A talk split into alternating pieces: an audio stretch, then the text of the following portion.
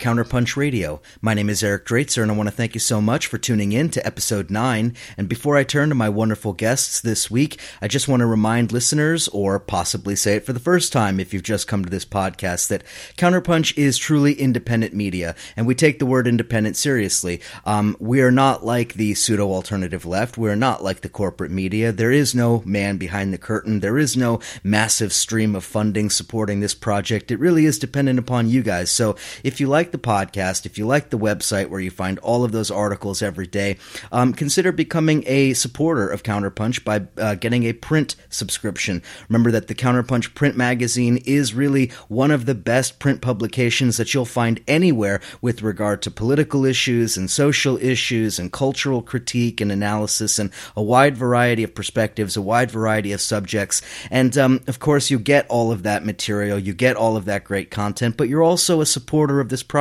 And I think that that is equally important. You know, we've talked uh, at length on this show and elsewhere about the the simple fact that, quite frankly, if you know anything about the alternative media, it's pretty grim. There are very few spaces that I would say are truly independent, and Counterpunch is one of them. And in my humble opinion, it stands head and shoulders above the rest. So, um, become a become a subscriber to the magazine. Support this project. I think that not only is it worth it for us, of course, and what we're trying to do, but I think it'll make you feel good about becoming a supporter of independent media.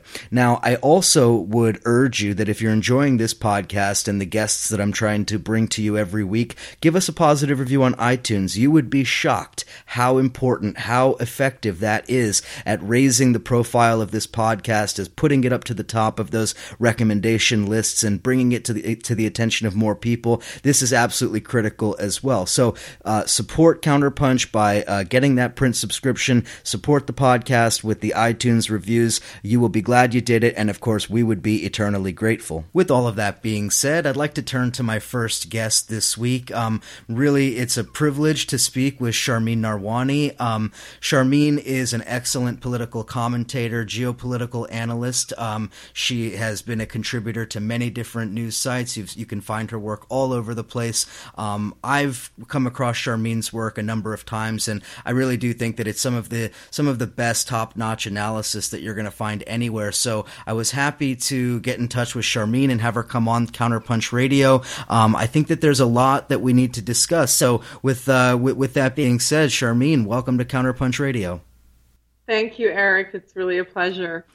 Um, I want to begin by sort of tackling i guess it's sort of a specific question but in a very general sort of way because there have been so many developments in the in the war in syria. I mean the trajectory of this war since 2011 2012 is really in in many ways is sort of shocking and, and it's sort of incredible how it's evolved. But i think that we've kind of hit a major turning point in this conflict say in the last uh, four to six months especially in terms of some of the battles going on along the syria lebanon Lebanon border. I know you're based in, in Lebanon, so you probably have a interesting perspective on that. So let's talk a little bit about what's happening in the war in Syria, how you read it from, from your perspective in Beirut, and especially that conflict along the border.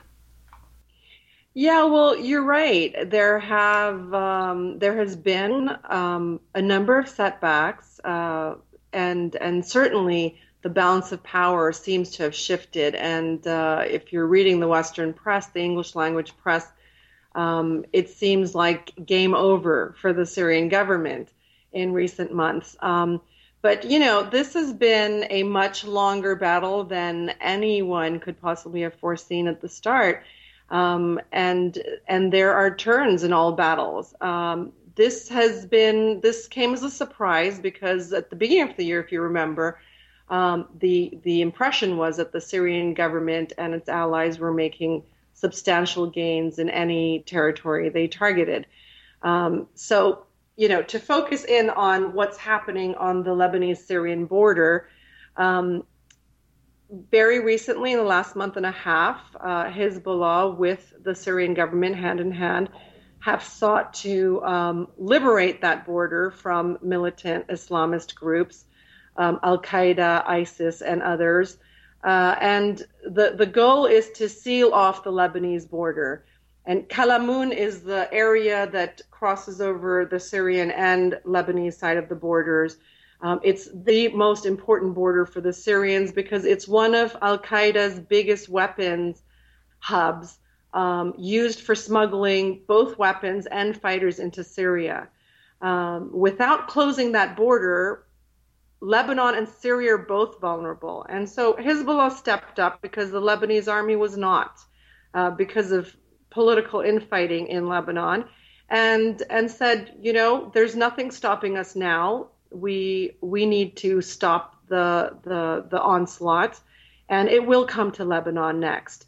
Uh, so in the last 40 days, Hezbollah and the Syrian army have managed to capture over 250 square kilometers of territory in Kalamoun. Um, they've closed three critical border crossings um, and have been able to surround and isolate Al Qaeda, cutting off supply lines and, and, and such things. So, you know, there has been also, we don't read about it as much, but ISIS has entered uh, Lebanon, and uh, we see them in the Bekaa and in the districts outside Ersal, uh, which is uh, the the barren areas outside Ersal are where Hezbollah are fighting and have mostly liberated. Um, so the goal is the closing of borders and clearing out of pockets of militants um, that could threaten both Syria and Lebanon. And um, what, just something that I think you know is worth mentioning because we're not reading about it. Uh, there are small communities of people who know it and are talking about it, but we're not reading in the media. Is that there's um, actually been a very interesting and quiet offensive going on beyond Kalamun. So while the capture of Kalamun is is still is still uh, underway, there have been movements between the Syrian government, Syrian army, and and uh, and Hezbollah south of Kalamoun, uh, and there looks to be potentially a strategy to cut off um, areas beyond that. So Zabadani, which in December 2011 was the first area that uh, was was taken over and occupied by rebel fighters.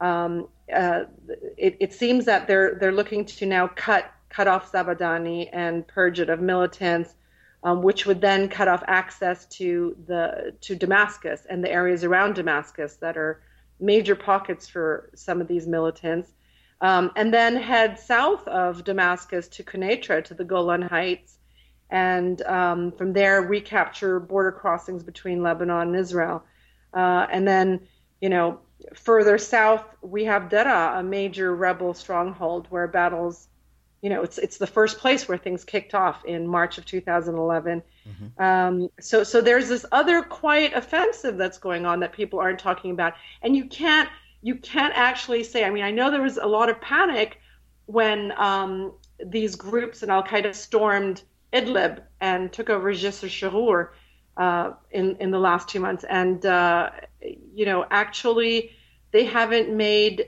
um, gains since then. So um, there are ebbs and flows in all battles. I don't think you know anyone uh, can call it. I think that's absolutely correct. Um, you know, I've I've written about it as well, and I think that one other dimension that I just want to add here for listeners who aren't necessarily as familiar with some of these regions, for instance, Kalamoun and even Ursal, these are um, well, Kalamoun especially is a mountainous region, and and the mm-hmm. the geography of that region the, along that border area makes it so strategically important. Not only because it's really kind of a safe haven for a lot of these Al Nusra groups and some of the other uh, extreme extremist militant factions that have taken refuge there, but it's an important sort of nether region between the fighting that's going on in Syria and the quote unquote refugee camps through which you have a lot of these fighters streaming back and forth across the border. So not only are they cutting off the fighters, they're essentially separating them from their own base of support inside of Lebanon. Uh, that's absolutely correct, and I mean it's it's uh, it's a tough area to um, to purge uh, because exactly as you said, it's mountainous and there are a lot of hiding places there.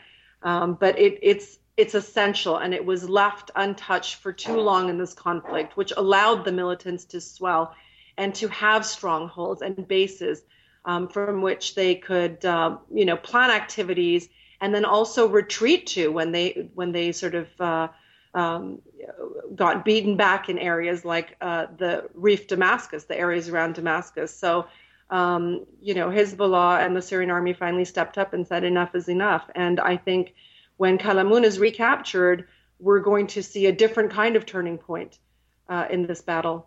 Yeah, exactly. You know, one of the other things that I've written about recently, um, and I know many of other other people have been following it as well, and you just touched on it a little bit in your in your answer there, uh, has to do with the city of Idlib. And for people who don't know, I mean, Idlib is a major Syrian region, and it's cl- very close to the border with Turkey. And it's in Idlib where you've seen a lot of those fighters that have now been documented as having, uh, let's call it, direct and indirect support from Turkish intelligence and the Turkish government and the Turkish military that a lot of the fighting around the city of Idlib is really kind of connected to this larger um, strategy that the Turkish government has been following. I know that some of my sources who are actually in Idlib have talked about literally eyewitnessing, uh, you know, eyewitnessing um, Turkish forces firing in providing air support for some of the Nusra fighters and some of these other groups. And so let's talk a little bit about the importance of Idlib and then the larger importance, as you see it, of the Turkish role in supporting these fighters.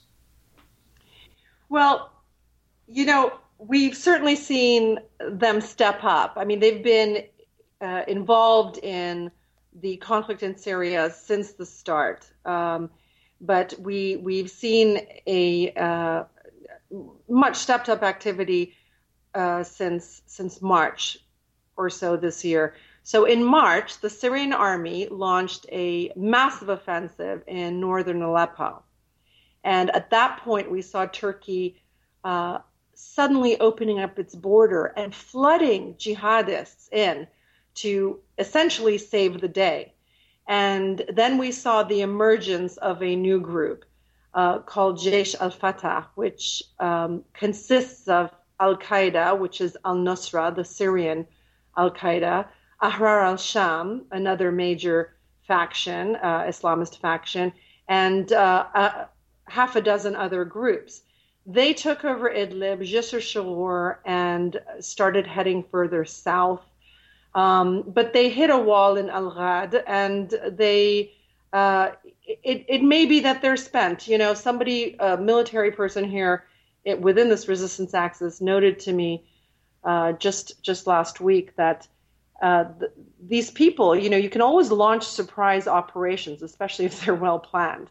But um, maintaining and holding ground is a different thing. And the further these people go afield from their their base camps and their control centers where they have their supplies and their men, um, the harder it is for them uh, to sustain uh, the momentum and the weaker they become. So uh, we have seen this with the, the Idlib onslaught. Um, you know, they managed to take a major area which was viewed as strategically important for the, the Syrian government.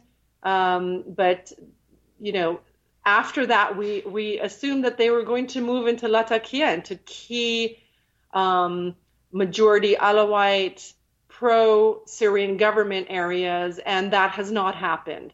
So I think uh, you know they had the element of surprise.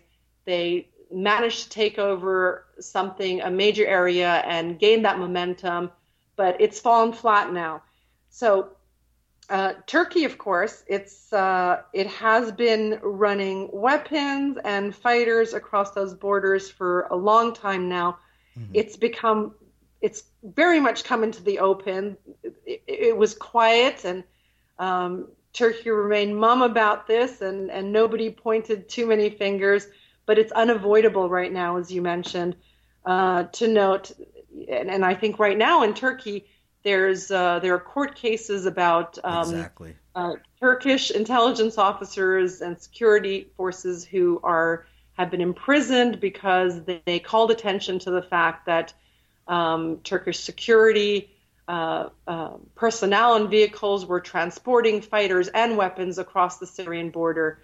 So you know, they there's there's been a lot of um, uh, repercussions domestically, politically in Turkey because of these activities, and as they come more into the open, even more so. And of course, in the recent elections, you saw the AKP lose um, significant ground.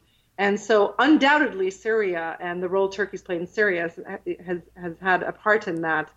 Um, but you know, another thing about these fighters, the, the, the, Turks can do whatever they want, and now they're doing it with absolute support from Saudi Arabia and Qatar, um, and from you know um, the the more powerful NATO countries that have operation rooms in Syria and are helping guiding these these uh, onslaughts. But ultimately, these fighters, whether in Syria or in Iraq, cannot enter areas, they cannot hold areas um, that are not supportive environments. Um, and I'm not talking just about areas that are not Sunni, but even Sunni areas like in Hama and Homs, where they are not supported by local communities. Um, and that's where they're always going to hit a wall. Uh, so, you know, I mean, just recently we've seen pushback from in Sueda, right, uh, heavily Druze, northwestern Hamas, civilians are fighting back through national defense forces and other ways. And, you know, in, in Hasaka or Deir ez-Zor, they just have not been able to to gain these territories in any significant way. Well, that's that's definitely true, and I just want to not that I'm necessarily going to toot my own horn here, although I guess I am a little bit. A couple of weeks ago, Counterpunch published an article by yours truly uh, entitled "Did the War in Syria Just Become a Regional War?" And um, in that article, I was writing about a lot of these developments that you and I are talking about here, and one of the things that has been um, completely, I mean, really, just totally ignored in Western media is the role that uh, certain allied forces, uh, whether not directly Iranian forces or allied with the Iranians, their intervention in the country as well, particularly in uh, in Al uh, Hasaka and in some of the other places around Idlib and uh, elsewhere along that Turkish border. I mean, we have eyewitness accounts of well, it's it's not entirely known exactly how many, but uh, a good number, thousands of Iranian and or Iraqi and or Afghan militia fighters who have come to fight alongside Hezbollah and the Syrian Arab Army, and to a large extent, there is now a full blown regional component here. If on the one hand you have Turkish military and Turkish intelligence, which is all documented, it's all come out in Turkish uh, courts through wiretaps. Uh, this is why the president of Turkey, Erdogan Erdogan has called for a life sentence for the editor of one of the most important newspapers in that country, the Cumhuriyet, because they have now made public all of this information regarding Turkish intelligence's involvement. You, of course, we know the Saudis, the Qataris, and the and the Israelis who have been providing medical aid and other supplies to the Al Nusra fighters. This is documented by the United Nations, and so really there's a regional component to this war, and that part of the narrative is almost entirely blacked out. Yeah, yes, you're right. I mean, it's very hard to avoid these days, though. I mean, you do see much more reference to it, even in the Western media. Um, and I think some of that comes from the fact that you've had uh, clear admissions by senior Western officials um, who have who have become far more anxious, perhaps, of the situation as the militancy has um, has spread and uh, and and the radicalism has escalated. And of course, they're worried about blowback and and some of these people, um, their own nationals, coming back into you know from military theaters back home. So uh, you you you do see those admissions more often. I. Um, I think, you know, for me, it was amazing that Joe Biden, the vice president of the United States, exactly. came out and said, and said that, uh, you know, Turkey, Saudi Arabia, and I think he said the UAE have basically armed and funded Al Qaeda. They were so willing, they were so um, desperate to overthrow uh, Bashar al Assad, Syria's president, that they threw everything they had, not caring where the funds and the weapons were going. Um, but, you know, clearly the U.S. has known this all along. Um, so, you know, the fact that he tried to push the blame on American allies, while, you know, in many of these instances, it was um, the the CIA headed up operations in terms of transportation of these Yes. weapons to the borders is is laughable.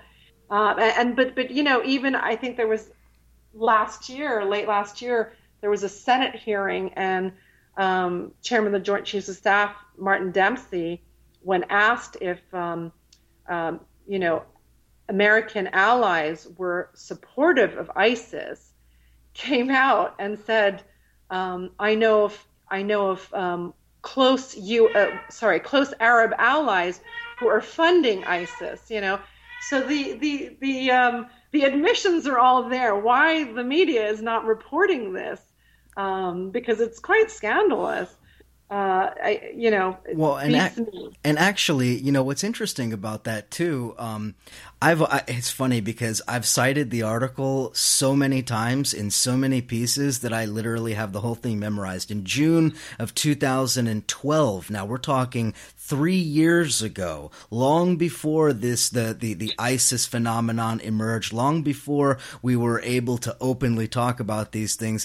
In June of 2012, the New York Times published an article headline uh, CIA said to steer arms to rebels in Syria. And I mean, it documented clearly that CIA was working with the Syrian Muslim Brotherhood along the border in Turkey to funnel arms to the fighters inside of Syria. Now, at the time, they were still talking about the quote unquote rebels, and they've been talking about the so called rebels now for a long, long time. But more and more, it's now out in the open exactly who was getting these weapons. Whether you want to say that was an unintended consequence or an intended consequence is really somewhat secondary. I think the reality is it's now out in the open that they've been doing that. And let me throw one other piece of information out there. In mm-hmm. 2012, within a month of that article being published in the New York Times, Reuters published a story about a terrorist or so-called rebel training camp in this in the Turkish city of Adana. Now, I'm sure you know this, but Adana is literally a short drive from one of the most important and largest NATO bases anywhere in the region at Incirlik. Now, if you're going to tell me that the United States and its Western allies didn't know that there was a terrorist training camp just down the road in Turkey, I'm going to say that that's absolutely unbelievable. Yeah.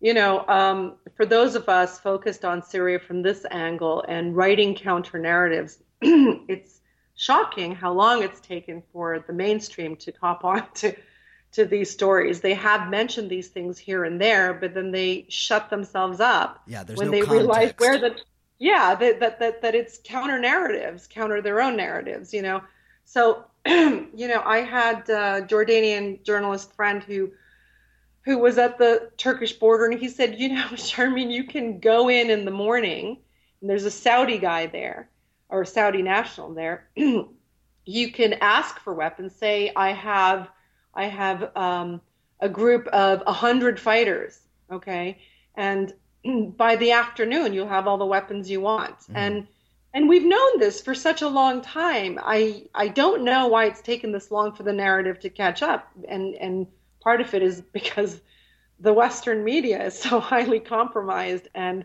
and and you know feeds at the trough of its government's narratives uh, to the point where you know I question all stories now.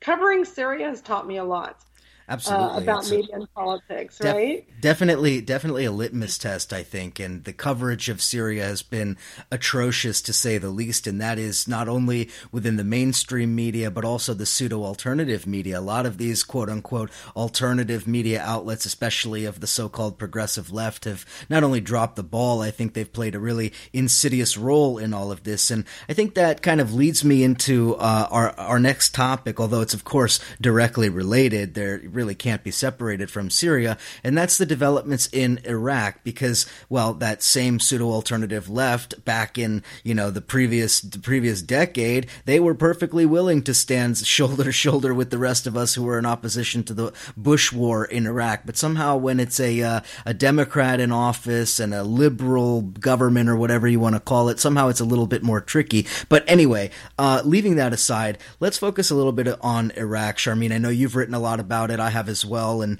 um, the situation there sometimes it seems like it's gone from bad to worse. Um, so what what is your perspective on the latest developments there, especially Anbar province in the western part of Iraq? Um, ISIS has a lot of uh, footholds there. Of course, the major development, I guess, in the past few months was the fall of Ramadi. So uh, let's talk a little bit about that and how you see uh, the situation with ISIS and the so-called ostensible war against ISIS.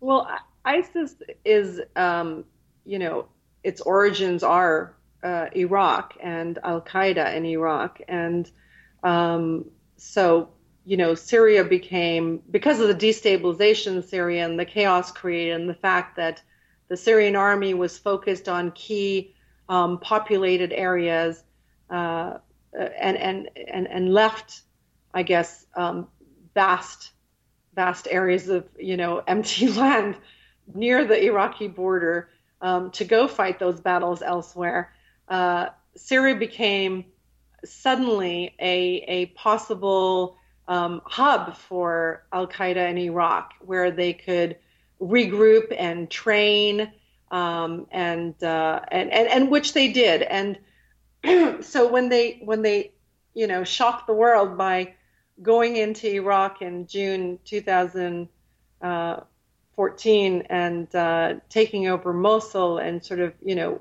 whipping through the country and making their presence known.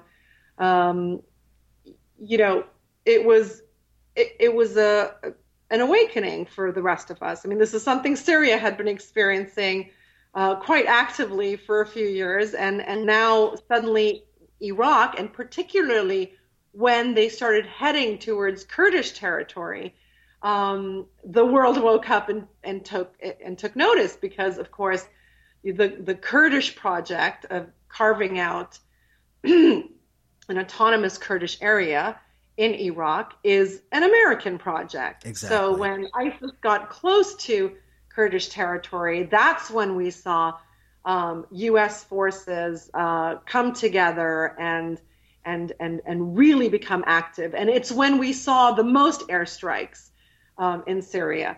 And of course, nine nine months later, we've seen much fewer than just in those weeks. You know, because in fact, the the U.S. led coalition doesn't particularly care about other areas. If you, uh, despite the rhetoric from American officials about keeping a unified Iraq, in action, they've done everything to cleave to the original Joe Biden plan. um, which is to to let uh, Iraq um, divide into you know federalism, to let Iraq um, break up into three autonomous areas: a Kurdish area, a Sunni area, and a Shiite area. Um, so things came to a head again with uh, just recently with ISIS um, uh, taking over Ramadi in the Anbar province, a uh, heavily Sunni area, and uh, they, excuse me, the uh, of course Ramadi had been uh, defended by the the ISF, the Iraqi uh, forces, security forces, for a full 18 months before. So when American officials say that uh, Ash Carter said that um, Iraqis lack the will yeah. uh, to, to, fight. It was a, it was crazy. It was insulting to Iraqis who have been holding ISIS off for a very long time and have regained territory from them in many areas. Of course, we don't see those in the headlines. We only see the ISIS takeovers. You know, I sometimes when they talk about ISIS propaganda and we have to like not allow these scenes to be viewed, uh, you know, there's there's no better ISIS propaganda than the Western media. That's exactly because it highlights it highlights the victories and the progress, and it underplays the the the defeats. Um, very much so. And so, right now in Iraq, as we're seeing it, okay, so people, uh, the the central government uh, regrouped because now he's viewed as a weak Iraqi prime minister, or sorry, president that, that suits that suits the Americans. He keeps sort of a balance between Iranian interests and American interests there, and so basically gets nothing done. Um, and uh, he losing Ramadi was a wake up call for him too. He couldn't just sit back.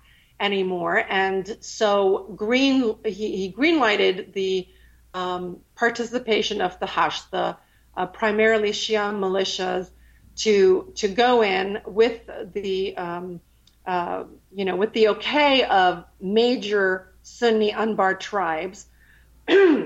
who had obviously lost ground in this too, in the ISIS takeover of Ramadi, uh, to to to then you know go back and, and, and take take back territory. So we've we've seen that project start, and now you have a uh, you know a, what's being planned is a Hashd onslaught to take back these areas, but alongside the Hashd, as we saw in Tikrit, actually are thousands of Sunni fighters. Okay, so um, so that you know nobody can call this a Sunni Shiite conflict which is a wonderful thing. And of course, the buy-in from the Sunni tribes in in Anbar. Um, there's always been, you know, the, the problem is the Americans have ad nauseum argued that we can't do anything unless we have Sunni support. They've spent years trying to build up Sunni support, um, and there there there isn't. I mean, there's no real Sunni leadership throughout the entire Middle East that honestly reflects Sunni sentiments about major issues. So the, the Sunni that you will rally around things like this are Sunni who have been who have taken some hits. But um, funnily enough, and maybe not so funny, or, is the fact that, and I, I, wrote about this in a recent article of mine that. Um, when uh, when when the Americans were flying over contingents of of, of uh, Sunni leaders from Anbar and other areas to Washington, um, for meet and greet sessions and you know to see if they would be our, their newest allies in in, in Iraq. Um, they completely neglected to include in these delegations the Abu Alwan and Abu Nimr tribes who have been slaughtered by ISIS. So these are the, the, the, the, Sunni tribes that are on the forefront of the fight against ISIS in Sunni areas, and yet Washington ignores them. Um, so let's not look to um, Sunni militias to fight this off. Part of the problem, of course, is whether with families or with tribes in all Sunni areas, you have a bit of a split. Some of these people um, have helped ISIS, uh, you know, enter these areas, have colluded with ISIS, and the other ones uh, are um, are killed, are are killed or tortured or threatened by ISIS, so they remain quiet. Um, so these are not the partners of the future to look at uh, toward. Uh, and and and right now, if we want to sort of sum up what's happening in Iraq since the ISIS takeover of Ramadi, there have been movements to take back areas, and you know the the other side um, tends to whether it's in Syria or in Iraq, they they move slowly, they move carefully, they don't bring ten thousand people, they bring a few thousand, and they move incrementally. They they um, they learn the lay of the land. They learn where weapons are kept. They learn who's who's who's spying on who, who's allied with who before they go in, um, because they obviously don't want to lose men in these battles, and they don't want to lose any battles. Which is why when they finally start, they rarely lose. Um, so right now, there's movement around Ramadi to take back uh, neighborhoods and areas. Um, but the big battle has not started and probably won't start quite yet. On the other side of Iraq, and this is also something we're not reading about, the Iraqi forces, the ISF, has slowly been cutting off ISIS from uh, eastern Iraq. So right now, 80% of the Salahuddin and Diyala provinces are under Iraqi control. They've retaken Baiji, they've retaken other areas, and they're moving in. They're they're doing their job. So you know, certainly there are Iraqis with the will. This is an existential threat for them. Um, and, and, and they're fighting the fight. And the Iraqi government's goal right now is to cut ISIS off from the eastern and central parts of the state, um, and to keep ISIS isolated in Anbar and Nineveh province. Mosul is in Nineveh, um, and uh, further uh, beyond that, it's not quite clear yet um, because I've heard varying sources tell me that um, you know we can we can push ISIS uh, from inside Syria and from inside Iraq to the border and surround them there. Others have said, no, we don't want them to congregate on the border. We want to push them inside both countries of the border and besiege them in their key strongholds. So, you know, beyond what I've said, it's not certain what the next steps are. I think that's an excellent roundup. Um, gosh, we could probably do three hours on, on, on just what's going on in Iraq, but um, yeah. we're we're running out of time, and I want to finish up on just following up on some of the points that you just made because everything you said is correct, and I agree with all of it.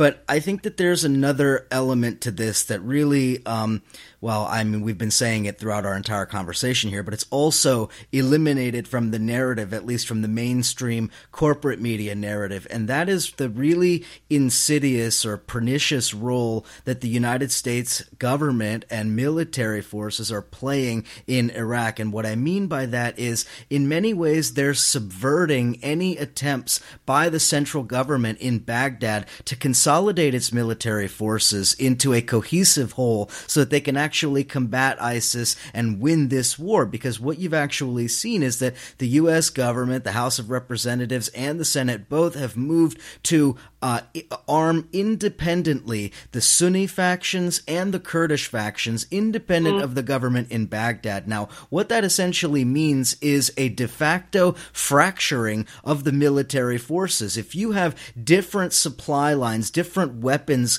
going to the Sunni elements and to the Kurdish elements than you than you give to the central government in Baghdad, it can only exacerbate these tensions. And I think that really brings us back to what you said earlier about the Biden plan because in in effect what you're seeing then is a de facto partitioning of the country along these sectarian lines by the United States. And from my perspective that is a that is coherent and that is a strategy that they've followed really for a long long time. And it's one that's really not discussed so much in the but in the context of ISIS that's precisely what they're doing. At the same time Sharmine you know we have reports from Iraqi military sources and Iraqi parliamentarians that not once or twice or even 10 or even a dozen, but probably hundreds of times, there have been airstrikes that have been carried out against ISIS and against the militia forces, against ISIS and Iraqi military forces. And so, really, what I see is that the U.S. is attempting to sow chaos as much as possible to create dividing lines within the Iraqi uh, political body and the military body for the purposes of being able to keep the Iranians out. I think that ultimately it's about curbing and checking and blocking Iranian influence in Iraq, and they're doing it with violence, with terrorism, and with war. You know, everything you've said is correct. And this is just, you know, it, it perplexes me um, what the U.S. government's goals are. Okay, forget what they say, even in actions, all right, because they'll push on one front and you're convinced that's their strategy, that's their goal.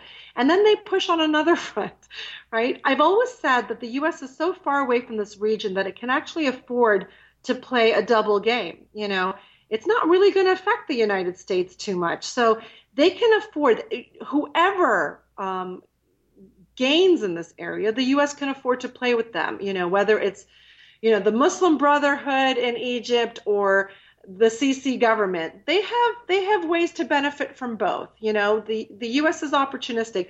But I think it's really important for us to drill down and try to figure out what is going on within the US government.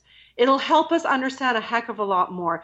And my upcoming article is actually on this subject because I've been perplexed too long. I've decided to try to tackle the subject and it's about um, you know i call this strategic dissonance america's strategic dissonance. And it comes down to one thing. Is it al qaeda or is it iran? What is the us strategy? Okay?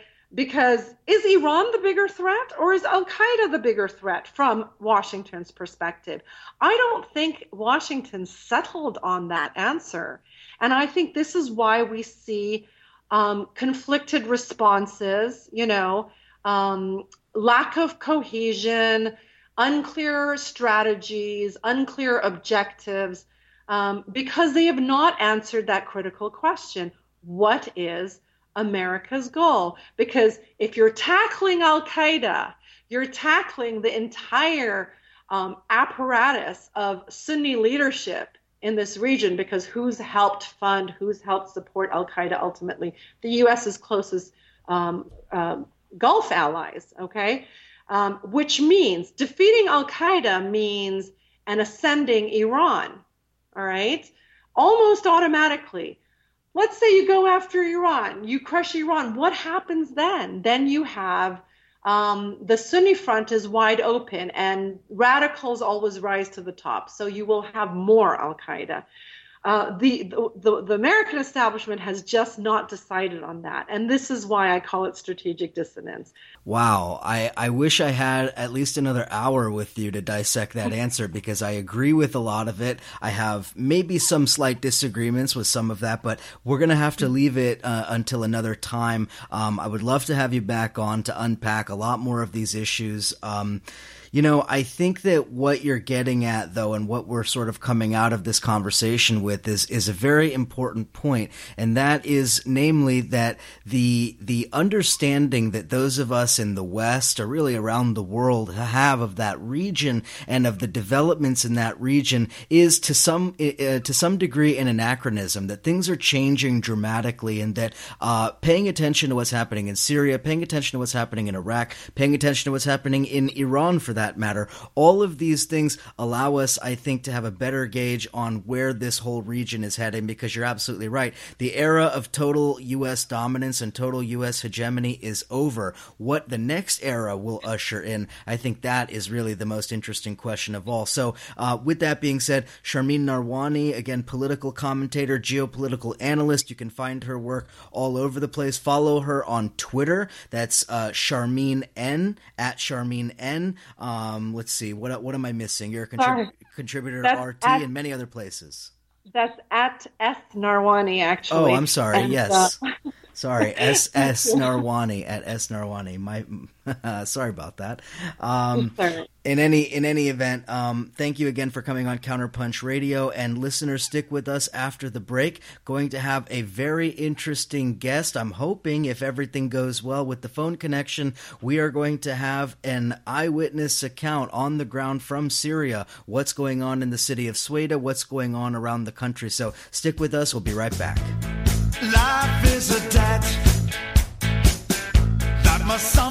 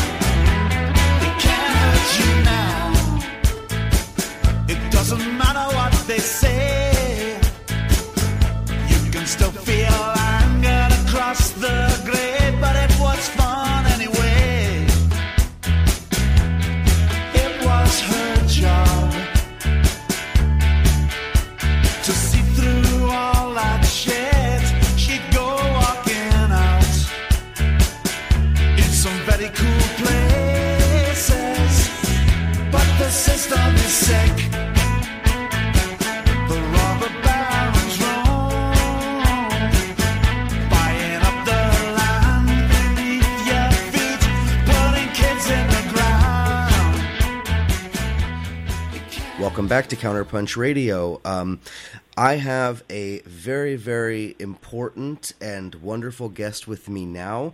Um, as promised, we are going to get an inside perspective from Syria from an important political activist, um, Reem Saker. If you don't know her, you could definitely uh, you could definitely find some of her presentations on YouTube, and um, she's quite active on the issue of Syria. And um, normally we would be speaking to her from Australia, but we're lucky enough to get her on the line actually from Syria right now. So, Reem Saker, political activist, Syrian Australian, um, thank you so much for coming on Counterpunch Radio. Thanks for having me. Um, before we get into some of the important um, uh, points that I wanted to discuss, can you just give a little bit of background about yourself um, and uh, your experiences in Syria? Sure, yeah. Um, so I was born in uh, Australia, but uh, when I was quite young, my family and I traveled uh, to Syria. So my parents are uh, both Syrian, and um, so we, we moved to Syria where we lived for a few years. Um, so yeah, I, I, I lived here. I basically grew up here, went to school, uh, learned, you know, the culture and um, the language, uh, and then um, after that, I, I, went, I went back to Australia where I studied uh, journalism. And uh, since the war started in Syria, I've been involved in, um, I guess, uh, online activism and um, basically just trying to to convey uh, what really is is happening uh, back home uh, in you know in the country that my parents were born in, in the country that I lived in when I was younger. Yeah, and you know, I follow a lot of your of, of, your work online, and you know, I think it's some of the I think it's some of the best. I mean, you provide important analysis, important insight, especially for those of us who follow this issue closely, but who aren't so familiar with the culture, who can't read in Arabic, who don't know a lot of the ins and outs of Syria. So I think that your perspective is a is a really important one. Now, um, I want to just ask you very generally. Um, what is i mean you're in syria now. I mean what is the mood of people in syria uh, in a general way? I mean i get the impression that while of course you can hear a lot of people who are optimistic a lot of people who want to you know always kind of put on the bravest face i just want to get a little bit of a taste i mean is there any war fatigue? Are people getting tired of this? I mean how are people generally feeling? Uh, look there definitely is some of that. So it really depends. Um, you know, when when when you t- talk about Syria or when you tell people you come in Syria and things like that, people outside they get they get quite worried. Uh, you know, um, people outside Syria they think that you know the whole country is is you know on fire and up in war. It's not like that. It really depends where you are, mm-hmm. and so some areas are more affected than other areas. Um, for example, you know, Damascus is probably more affected than where I am now, which is in Sweda, in the south of Syria. Um, but there, wherever you go, there is war fatigue, um, and you know, despite you know, that doesn't mean that people you know have given up or are not resisting. No, uh, you know, all over Syria, people are resisting the war, and uh, fighting the war is you know the only option that they have. But they, you know, they, they, they are they are very much fatigued, and for for a number of reasons. So you've got you know the military side of the war. Uh, a lot of families, you know, it, it, it'd be really hard to find a family who hasn't, you know, they haven't lost a, a member um, of, you know, uh, theirs in the war. Um, uh, someone who you know hasn't hasn't died while fighting in the army, or someone who hasn't kidnapped by terrorist groups or something like that. So that does uh, you know, affect the people very much. But then there's also the uh, economic side of the war, and um, that you know is what the sanctions imposed on Syria has affected. So, uh, for example, inflation has gone through the roof here. A lot of people um, struggle to buy the things that they used to buy very easily before the war started. Um, so, uh, you know, it's, it's hard to find uh, you know, jobs uh, a lot less now. Uh, so people are struggling in, in that way. But, you know, fighting the war and resisting the war is the only option that the Syrian people have.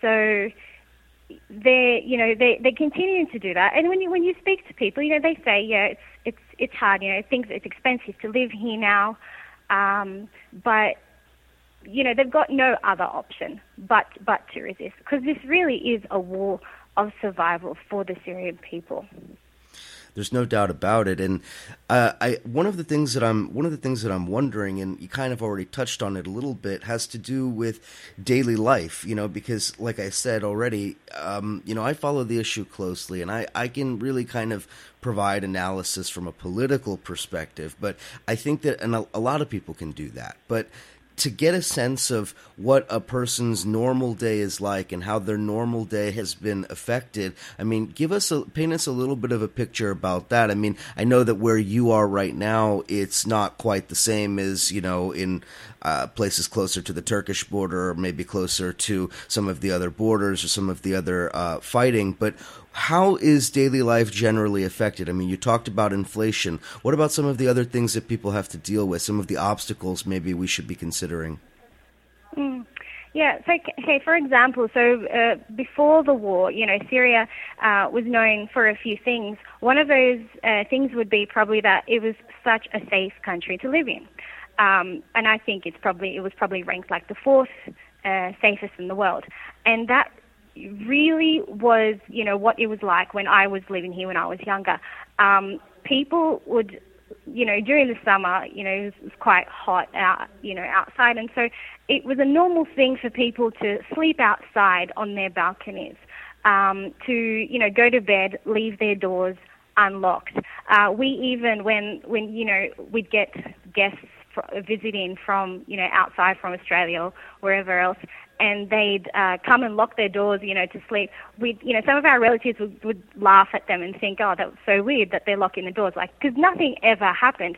So right now, you know, people uh, double lock their doors, um, and you know, they they sleep with their weapons next to them, uh, and so that takes me to the second point. Uh, everybody is is armed now, so I don't remember ever seeing a gun when I was younger in Syria.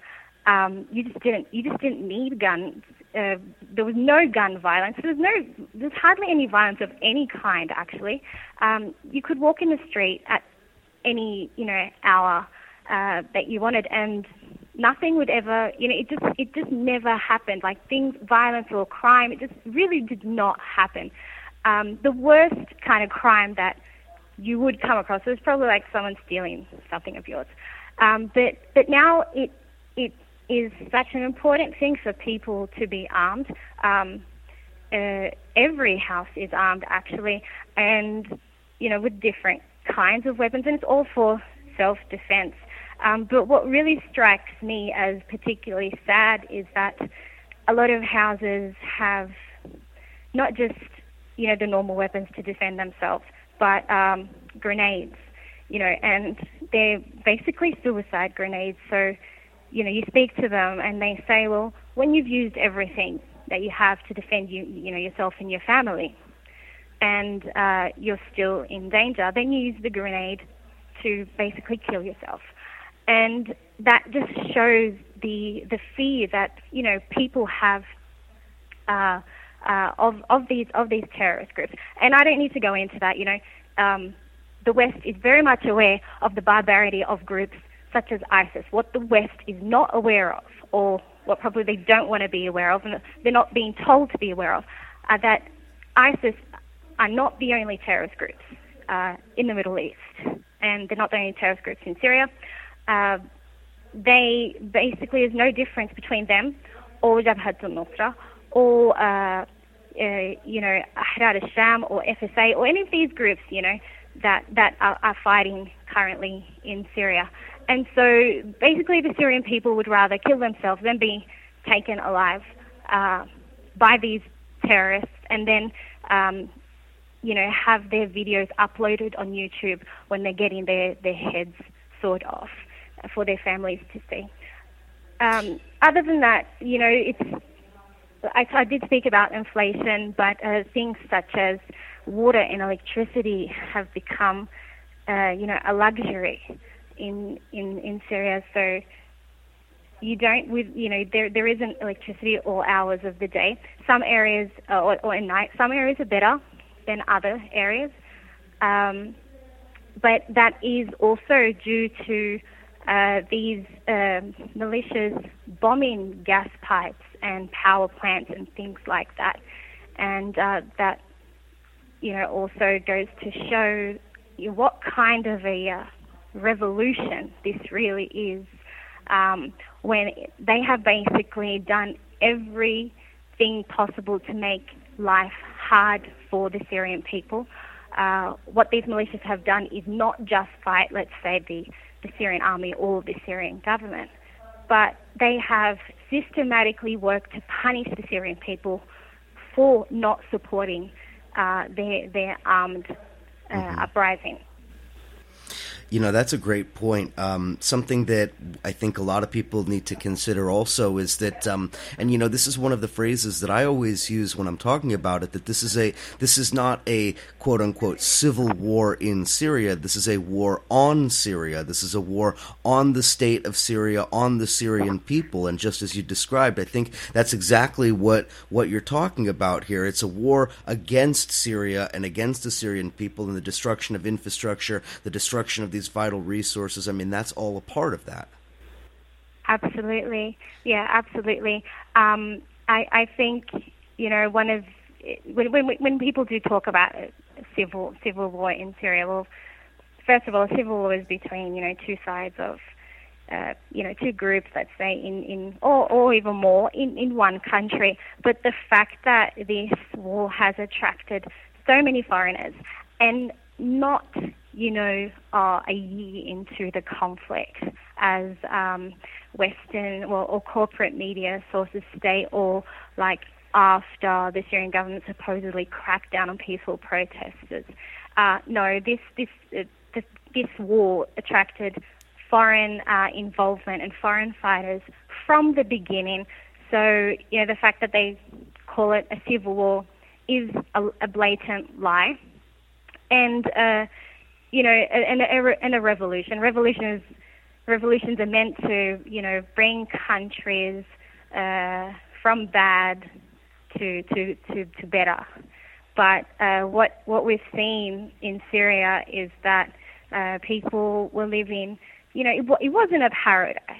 Uh, of course, it did have its issues and it did have its problems, but this uprising never gave the Syrian people a better alternative to what they were living.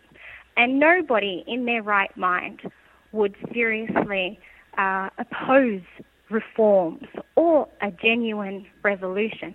And that's something that I find quite um, offensive uh, to the people who are opposing uh, this this uprising.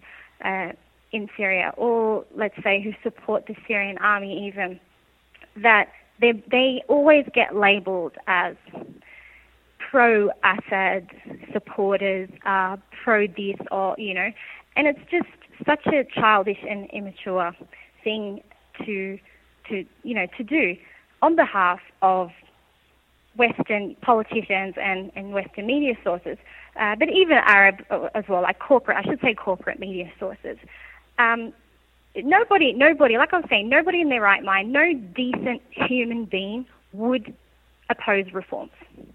And Syria needed a lot of reforms. And you can ask any Syrian person, no one's going to say, oh no, we were living perfectly and our country needed nothing. But the, this uprising, or if you, this, this so-called revolution, never gave the Syrian people a better alternative.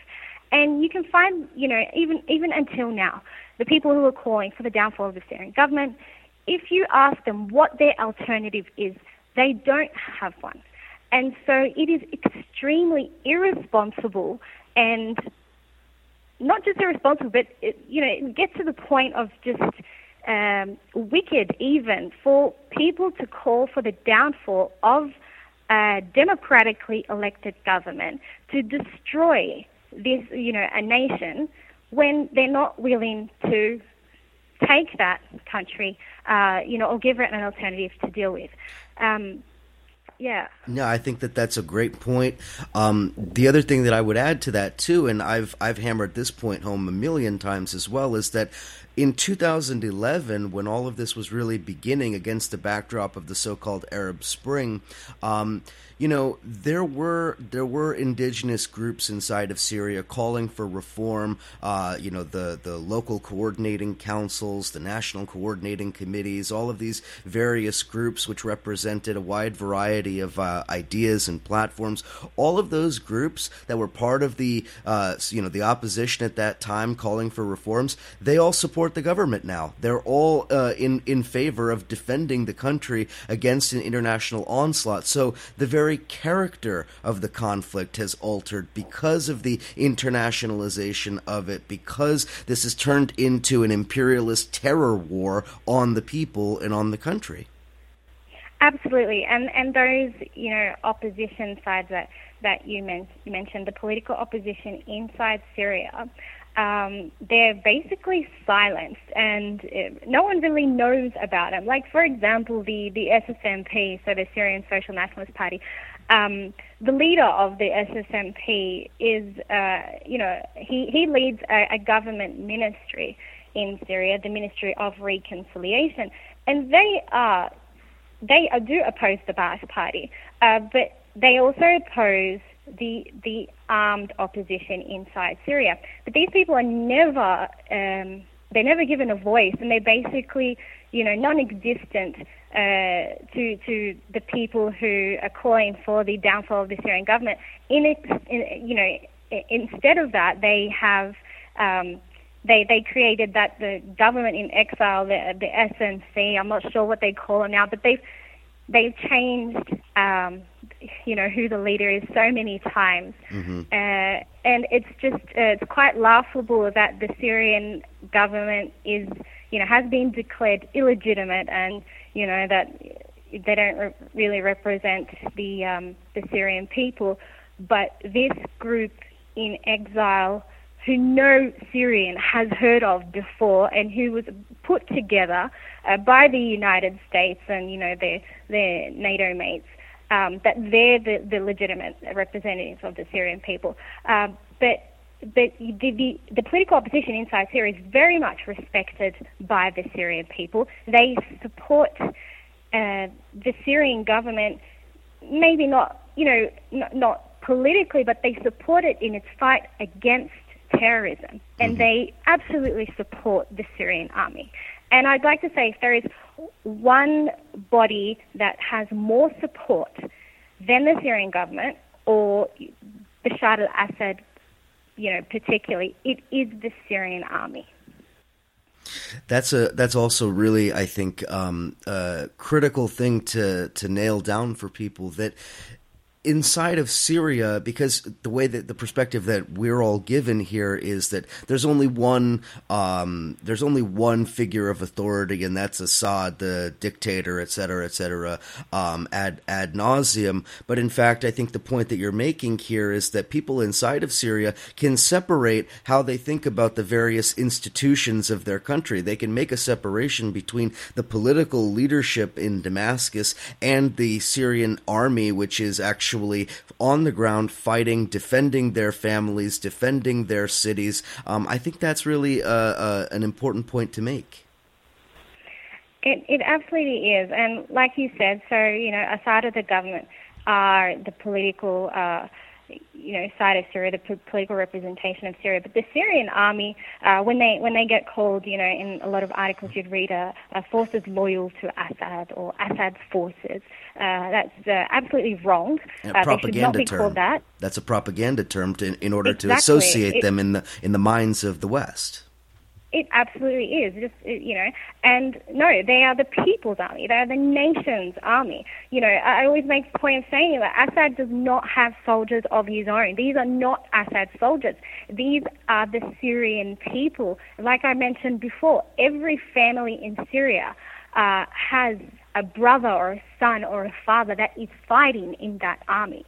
And that is why, you know, when, when they try and paint um, the Syrian people's support or whoever supports uh, not just Assad, but the army as these just blind, uh, brain dead, you know, worshippers. It's just, it's, it's absolutely offensive because these, the army, the army, they, they're our families, they're our, they're our brothers and they're our sons. It's, it's the people's army. They are not Assad's forces. Uh, Assad, you know, leads the army, but that, but that's it. Great point. Um, I know that we're limited on time here, so I want to close our discussion by asking you uh, a question that I almost never hear anybody address. Um, and so I guess I'd like to address it now.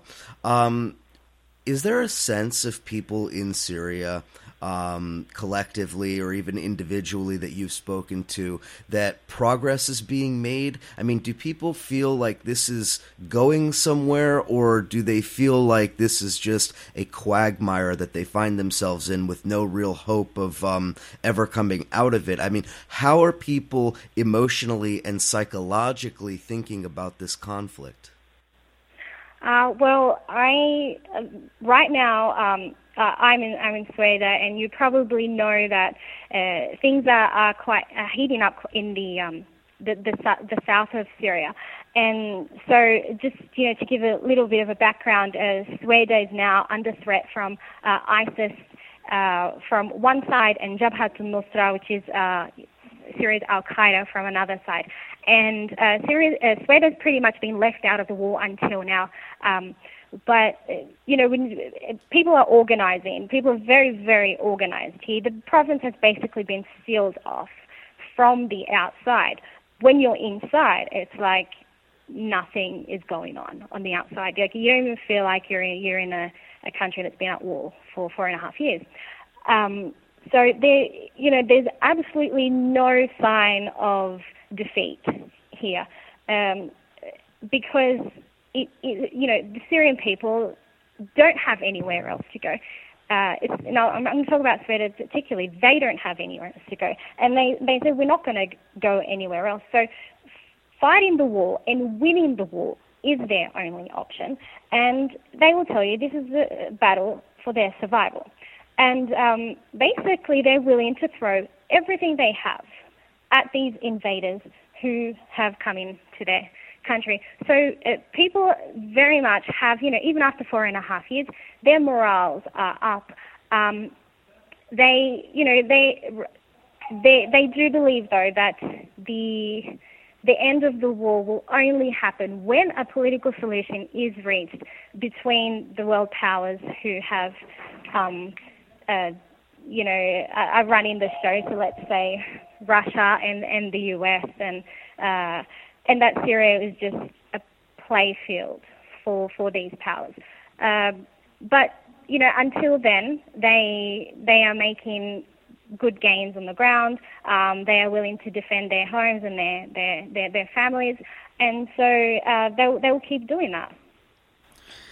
Yeah, I, I really appreciate that perspective, and uh, I, I, wish we had more time to talk here. But um, uh, Reem Saker, I want to thank you so much for coming on Counterpunch Radio and providing this really important perspective. And um, again, uh, listeners, you you know you should try to follow Reem online if you can. Um, her videos are on YouTube. She's um, I think one of the mo- one of the most insightful political activists and analysts on this issue, and somebody who can provide a really important perspective. So, Reem Saker, thanks so much for coming on the program. Thanks so much for having me, Eric. Thanks. And uh, listeners, um, we'll speak to you all once again real soon. Thank you again.